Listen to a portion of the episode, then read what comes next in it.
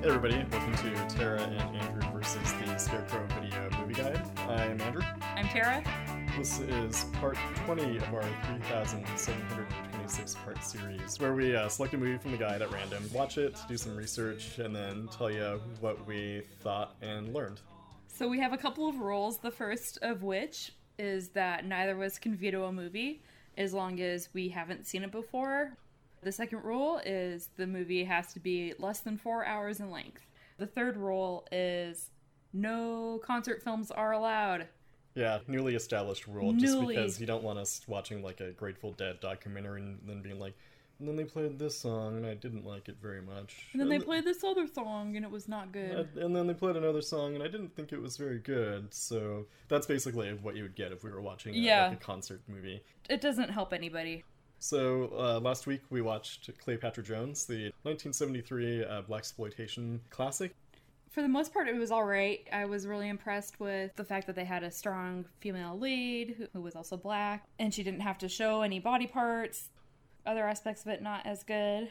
Yeah, it was it was kind of hit or miss. I think probably I don't know. We're not black exploitation experts, so we're not Yeah. super well qualified to to speak to what it got right and what it got wrong. But we were lukewarmish on it. Yeah, So it's my turn to pick. We'll see if I pick Lilia Forever for a fourth time. for those of you who've been listening to all of our episodes, might um, be aware that Andrew keeps trying to pick Lilia Forever again, and we've recently decided that every time he does it, we're going to make a donation to an organization that helps fight human trafficking. So we'll see if it happens. That's three times I've, I've picked it now, and it's believe me, it's not a put on. That's not something that we're making up for entertainment value. I am legitimately somehow stopping on the exact spot to pick that movie.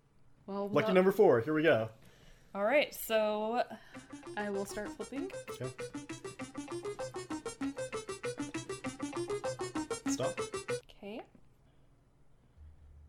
We're watching Down with Love, which is from 2003. It's a comedy directed by Peyton Reed, starring Ewan McGregor, Renee Zellweger, David Hyde Pierce, Sarah Paulson, and Jeri Ryan. Okay. Well, Peyton Reed, he's uh, Yeah. he's a friend of Tom. Yep. Uh, friend of Indeed. the, the best show with Tom Scharpling. So that's a plus. Yeah. He, he did Ant Man and some other movies that I don't remember off the top of my head. So I'm feeling feeling positive going into this. But let's hear the description. I absolutely adore movies that seem to get high off the sheer exuberance of movies themselves. Movies that wrap you up, plunk you down somewhere new, or in this case, somewhere old and already explored, but not quite in the same way, and keep you swept up in the little world they have created. Down with Love is exactly that kind of film, and while its story may be silly or slight or implausible, that's not the point.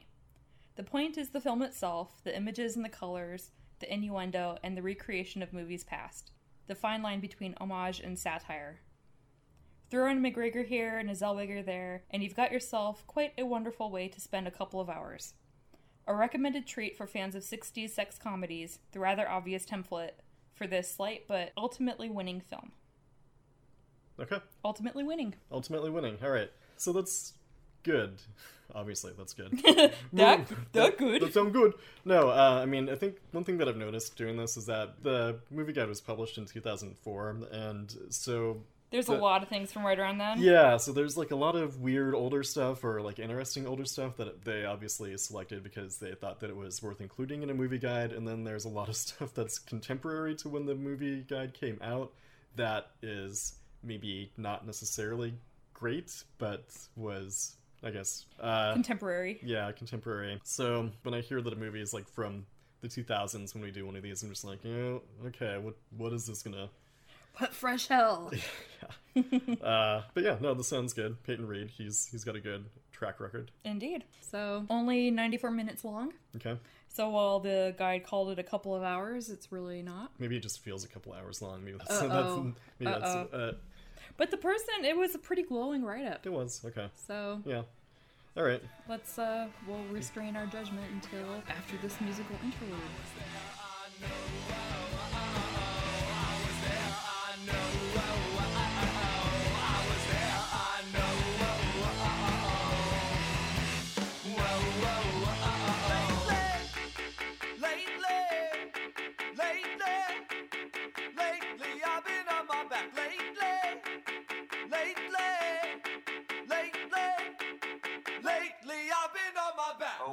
Back, and um, here's some thoughts on, on the movie. Surprise! yeah, it's just gonna be 20 minutes of silence, like, yeah, we saw the movie, and then just like and, and just like n- nothing, nothing. static. Yeah. All right, well, see you next week, everybody. Um, Enjoy your 20 minutes of silence yeah, just give you give you a little break from the from the podcast. from uh, just from you know the struggles of everyday life. Just 20 minutes to sit there in silence. All right. Well, did you want to get into our pre-spoiler rating before we Yeah, let's let's do our rating. So, our rating scale goes in order from worst to best. Don't watch, maybe don't watch, eh, maybe watch, and don't not watch. So, without further ado, shall we give our rating on the count of three? Yes. Are you ready? Yep, I'm ready. Okay. One, two, three. Don't Maybe don't watch. watch. So I don't necessarily like this movie, but I can't say I feel it's as bad as. Yeah, I mean, I, I was firmly in the maybe don't watch category until the last 20 minutes or so, and then the movie made me real, real angry. yeah, I could go either way. I mean, maybe I, I say real, real angry. It's not like I was knocking stuff over and shouting angrily. Oh, I guess I was kind of like sighing exasperatedly. yeah, you were sighing. It's setting out to do a very specific thing, It is. and it accomplishes that, I would say, for the most part. Well, I, I think I have to say, first off, neither of us have necessarily watched the type of movie that Downlit with Love is trying to sort of parody or emulate. Like the guy had mentioned earlier, it's kind of trying to be like a pastiche or an homage to like 60s sex comedies like Pillow Talk and other. Yeah, all the, all those Doris Day, Rock Hudson type movies. Right.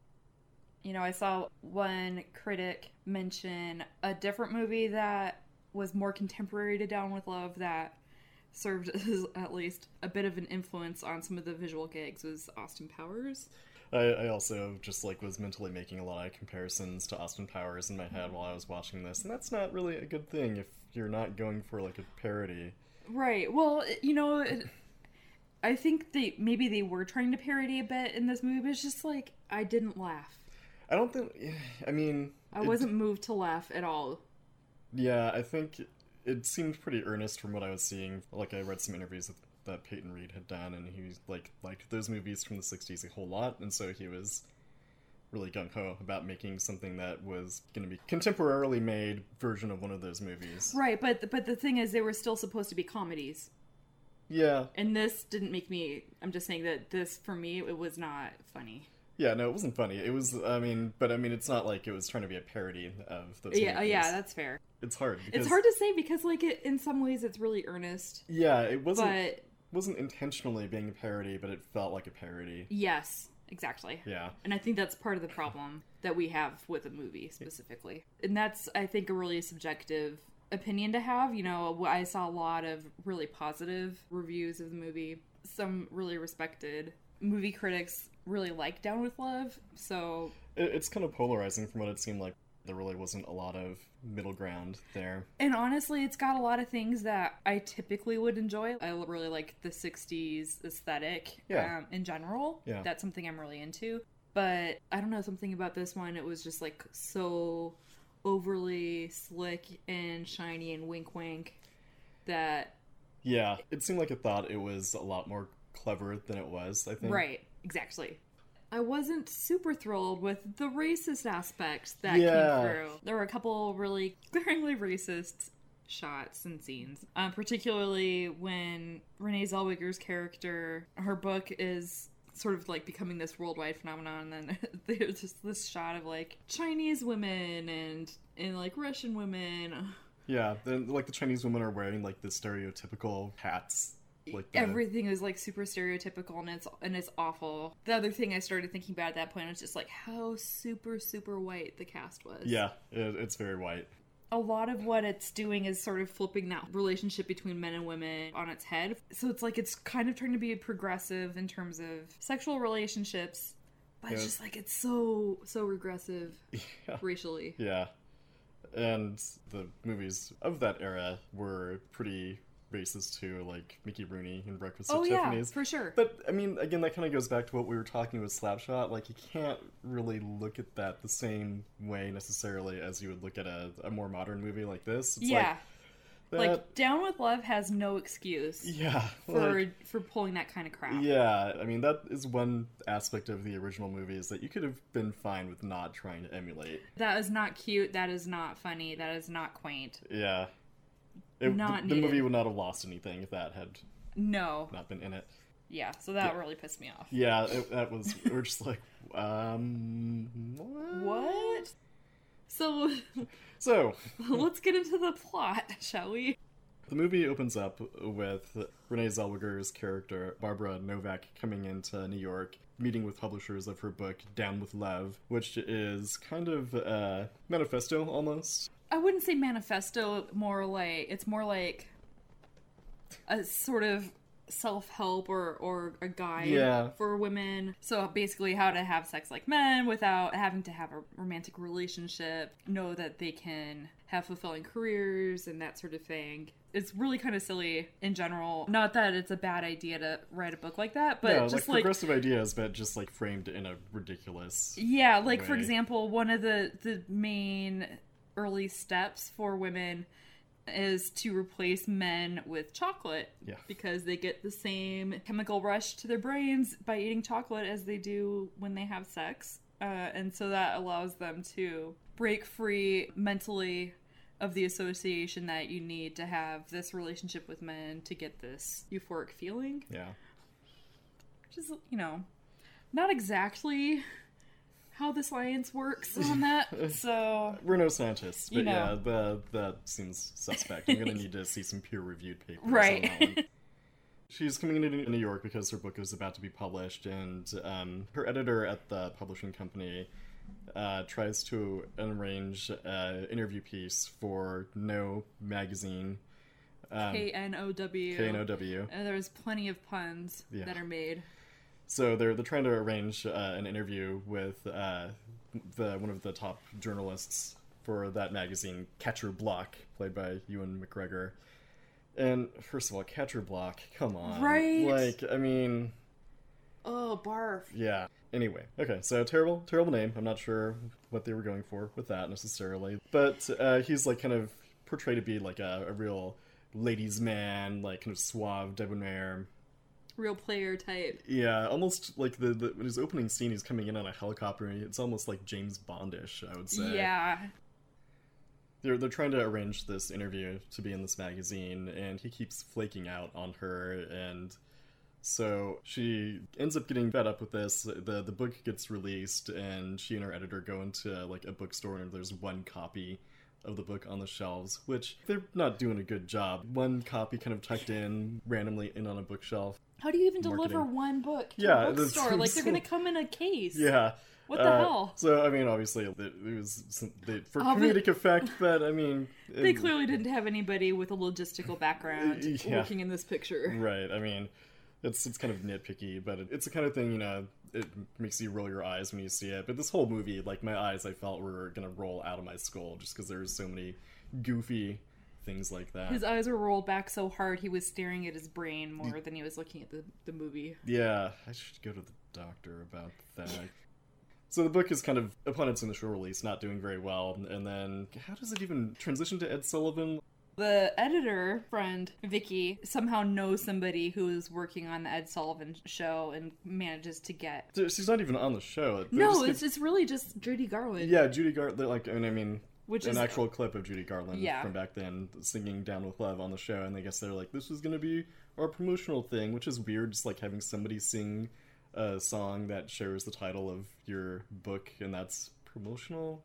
It's like with the movie, they they thought it would be a really clever sort of Forrest Gump. Well, let's take vintage footage of, of things that happen and put it in the movie and, and make it fit in with the plot. And it's just like, okay, so you just put a clip of Judy Garland singing a song that she actually sang Yeah, into your movie. Yeah. Like you didn't do anything creative with it. You just right. used it Like, on, you the- know. Well, what book have you ever seen promoted that way? Yeah, if I What have you ever seen promoted that way apart from like a musical? Yeah, like if we were watching Conan O'Brien and someone came on to sing a song about a book, I'd be like, yeah, that's weird. Anyway, somehow this uh, performance of the song on the Ed Sullivan show causes the book to become incredibly popular, and that's kind of where we see the montage of racist shit that uh, we mentioned earlier. And um, so yeah, the book is a hit internationally, and Barbara Novak just becomes like super popular. Women are uh, embracing her I- ideals in droves. Uh, so it affects Catcher adversely as well. Like none of the women that he'd been dating want anything to do with Quote him. unquote dating. Yeah. Doing.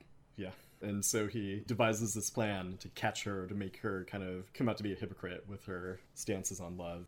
So he arranges to meet Barbara at a dry cleaners, and he's put on this whole persona of an astronaut. And he he comes up with the name Major Zip Martin. And his American accent, his American accident, his, his American accent is like the best thing about the movie. Yeah, Um, pretty much.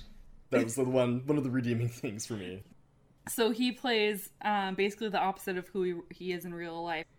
In terms of appearance, all he does is add glasses, but he puts on this American Southern E accent and is like a really sort of polite and attentive and kind of old fashioned guy in that he doesn't want to have sex until he's ready, you know, so he's like trying to woo Barbara, who at this point also is having trouble finding men who want to have sex with her because they're so pissed at her for turning all the other women against them or like turning them off of having relationships or that sort of thing. I don't know why all the men were so pissed off if you think about it because it means like they could have more sex freely, which is often I don't, something that they claimed to want. and I, I doubt that they would be like, no, I'm not going to have sex with you because you wrote a book. Yeah, right. And so here comes this astronaut who was literally out of the world when her book was released and has no idea, you know, supposedly, who she is and what's going on. So she's like, oh, great. Well, here's a guy I could probably bone. They start going on these dates, going to all these hip places in New York City, having quite a time, just like going on dates. Barbara starts finding that she's kind of falling for this zip guy and saying, "Oh, we need to stop this. I'm I'm starting to fall in love with you. That can't happen." And he keeps sort of charming her back in. So eventually, Zip slash Catcher and Barbara end up meeting at this party accidentally, where Catcher's trying to get it on with some random woman that he met. He, Some beatnik lady. some beatnik lady he meets at this beatnik party, which is super dumb. I mean, there's not a whole lot to really There's not a talk about in this part of it because it's just like misunderstandings and goofy escapades that, That aren't Catcher- that interesting, yeah, I really. mean, they're yeah, they're just it's like a, a bunch of these things where Catcher is trying to reel her in, and then eventually it kind of culminates in Catcher and Barbara going to his uh, swinging bachelor pad, and he thinks that he tricks her into revealing that she has feelings for him, that she loves him, and that she's not really as liberated and right, all this as she's been saying.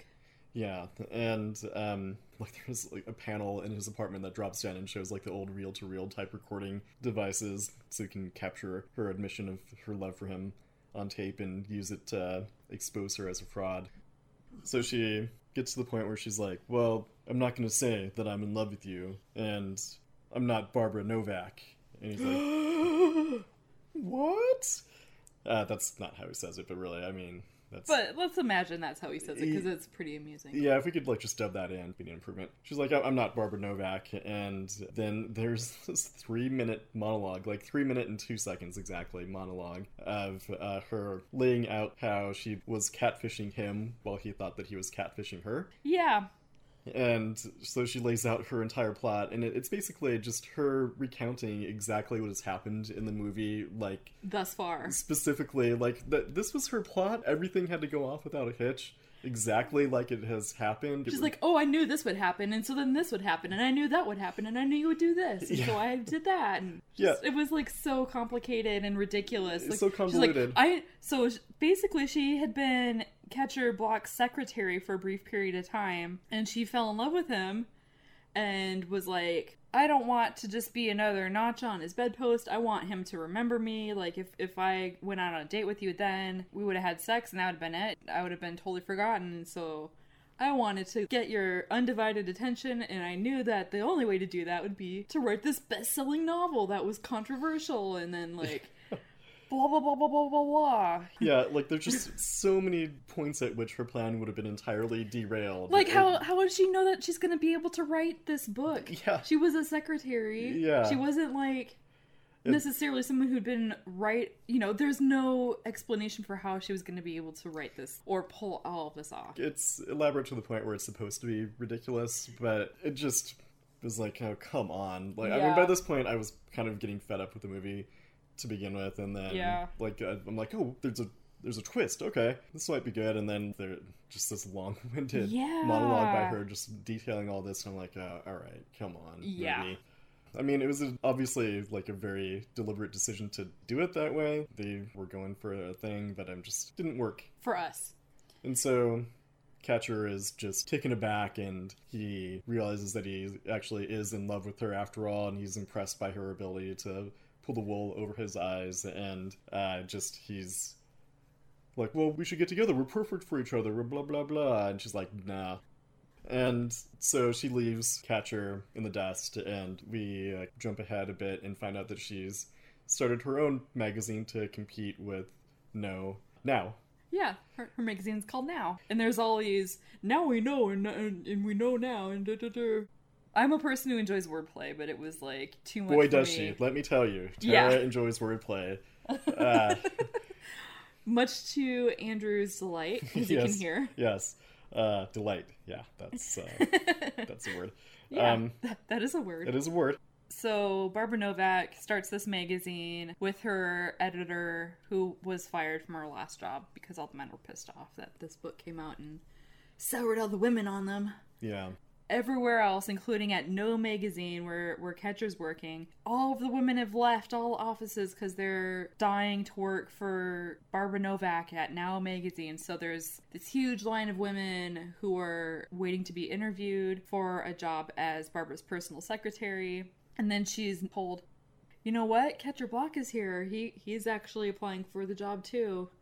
So he's like, Well, she has to see me if I go in for an interview. Otherwise, she'll just be going against everything that Now Magazine stands for in terms of like gender equality. So he goes in and has this interview where Barbara's just like trying to continue to turn him down, and Catcher's trying to show that he's actually changed and he's now this modern man who is cool with women having careers and and all this and wanting equality. he's written an expose on himself, basically, Right. that he tries to use as his proof that he's changed and that he loves her. And she's like, No, I'm sorry, not good enough. And you're not hired. so he's leaving her office. He's doing a couple steps and, like, okay, at this point, she's gonna come out now and be like, Oh no, I was wrong. And so he turns back, and Barbara's not behind him. So it's like, Oh crap. And the elevator door opens, and there she is. Somehow. Yeah. How did she manage to do this? Climb at the window of her office up to Right. the, the floor above and then like race to the elevator. Right. How, how is this physically possible? That bothered me so much. Yeah, there's so many things in this movie that are just playing to the ridiculousness of the materials that they're trying to pay homage to, but it, it doesn't play well. No. And it was It's irritating. So she's in the elevator, and Catcher had made a comment before about like maybe there's some sort of middle ground between her when she was a brunette and her as a blonde. The brunette version was who she really was when Barbara was Catcher's secretary, and then obviously she dyed her hair blonde and became this Barbara Novak character. And like, there's got to be something in between that. And she's like, "Oh yes, there is," and she pulls off her turban that she'd been wearing, and now she's got red hair, showing that she's not not like a totally old-fashioned girl, but she's also not like totally against love. yeah, And so they fly off to Vegas and get married. yeah, hanging off of a rope ladder attached to a helicopter. And that's it. That's their That's the happy ending. happy ending. Yeah, and thank God it's over with. The, the movie's like a little over an hour. No, No. It, no. It feels like it's two hours. It feels longer than two hours, but it's like an hour and forty minutes, if that. And then there's a lengthy musical number with with Catcher and Barbara singing. Here's to Love. And and that was because both Renee Zellweger and Ewan McGregor had both come out of a couple of popular musicals with Moulin Rouge and Chicago. It just it went on for way too long. It, it just it really kind of hammered home the feeling that the movie w- was just in love with itself. Yes. And so, like, by that point, I kicked the speed up to like 1.5 speed just to kind of skip through it and make sure we weren't going to miss anything else that would have made me irrationally angry. But, Yeah. uh, just- and it wasn't really improved by playing it at a, a slightly faster speed either. So that that's the end. Like a, a That was a movie we watched. it's a movie that we watched and that you listen to us talk about. We assume. Uh, yeah, that's a, that, is, that is a very that's a big assumption on, on my part. Um, so let me go to take a pee break. Pee break, everybody's favorite part of a podcast. Pee break has been brought to you by the sponsors for this week's episode Vernors Ginger Ale, the original ginger soda, produced with both naturally and artificially flavored ingredients. A Michigan original since 1866. Authentic bold taste. Did you get the product placement in? I did. Okay. Well, Smooth. Subtle. Smooth. Smuttle. Smuddle. Smooth and subtle. Smuttle. Smuddle. Yeah, so let's kind of get into talking about what we what we learned about the movie aside from our Oh god, we have to keep talking about this movie, that's Yeah. right. Yeah, oh, there's, there's more to be said. So, um, 20th Century Fox did a real cute tie in where they released a book called Down with Love, which was written by Barbara Novak, which, um, you know, is kind of a neat idea, we both think, but basically just the book version of this movie. Yeah, the novelization. Yeah, Like, not really the book that Barbara Novak had written, which would have, I think, been it would have more been entertaining. It would have been for sure. Some movies are well suited to novelizations, like uh, Gremlins. It was oh yeah, Gremlins. excellent, excellent adaptation of that that I read when I was like nine. But uh, this movie doesn't seem like it's a good fit for a novelization necessarily.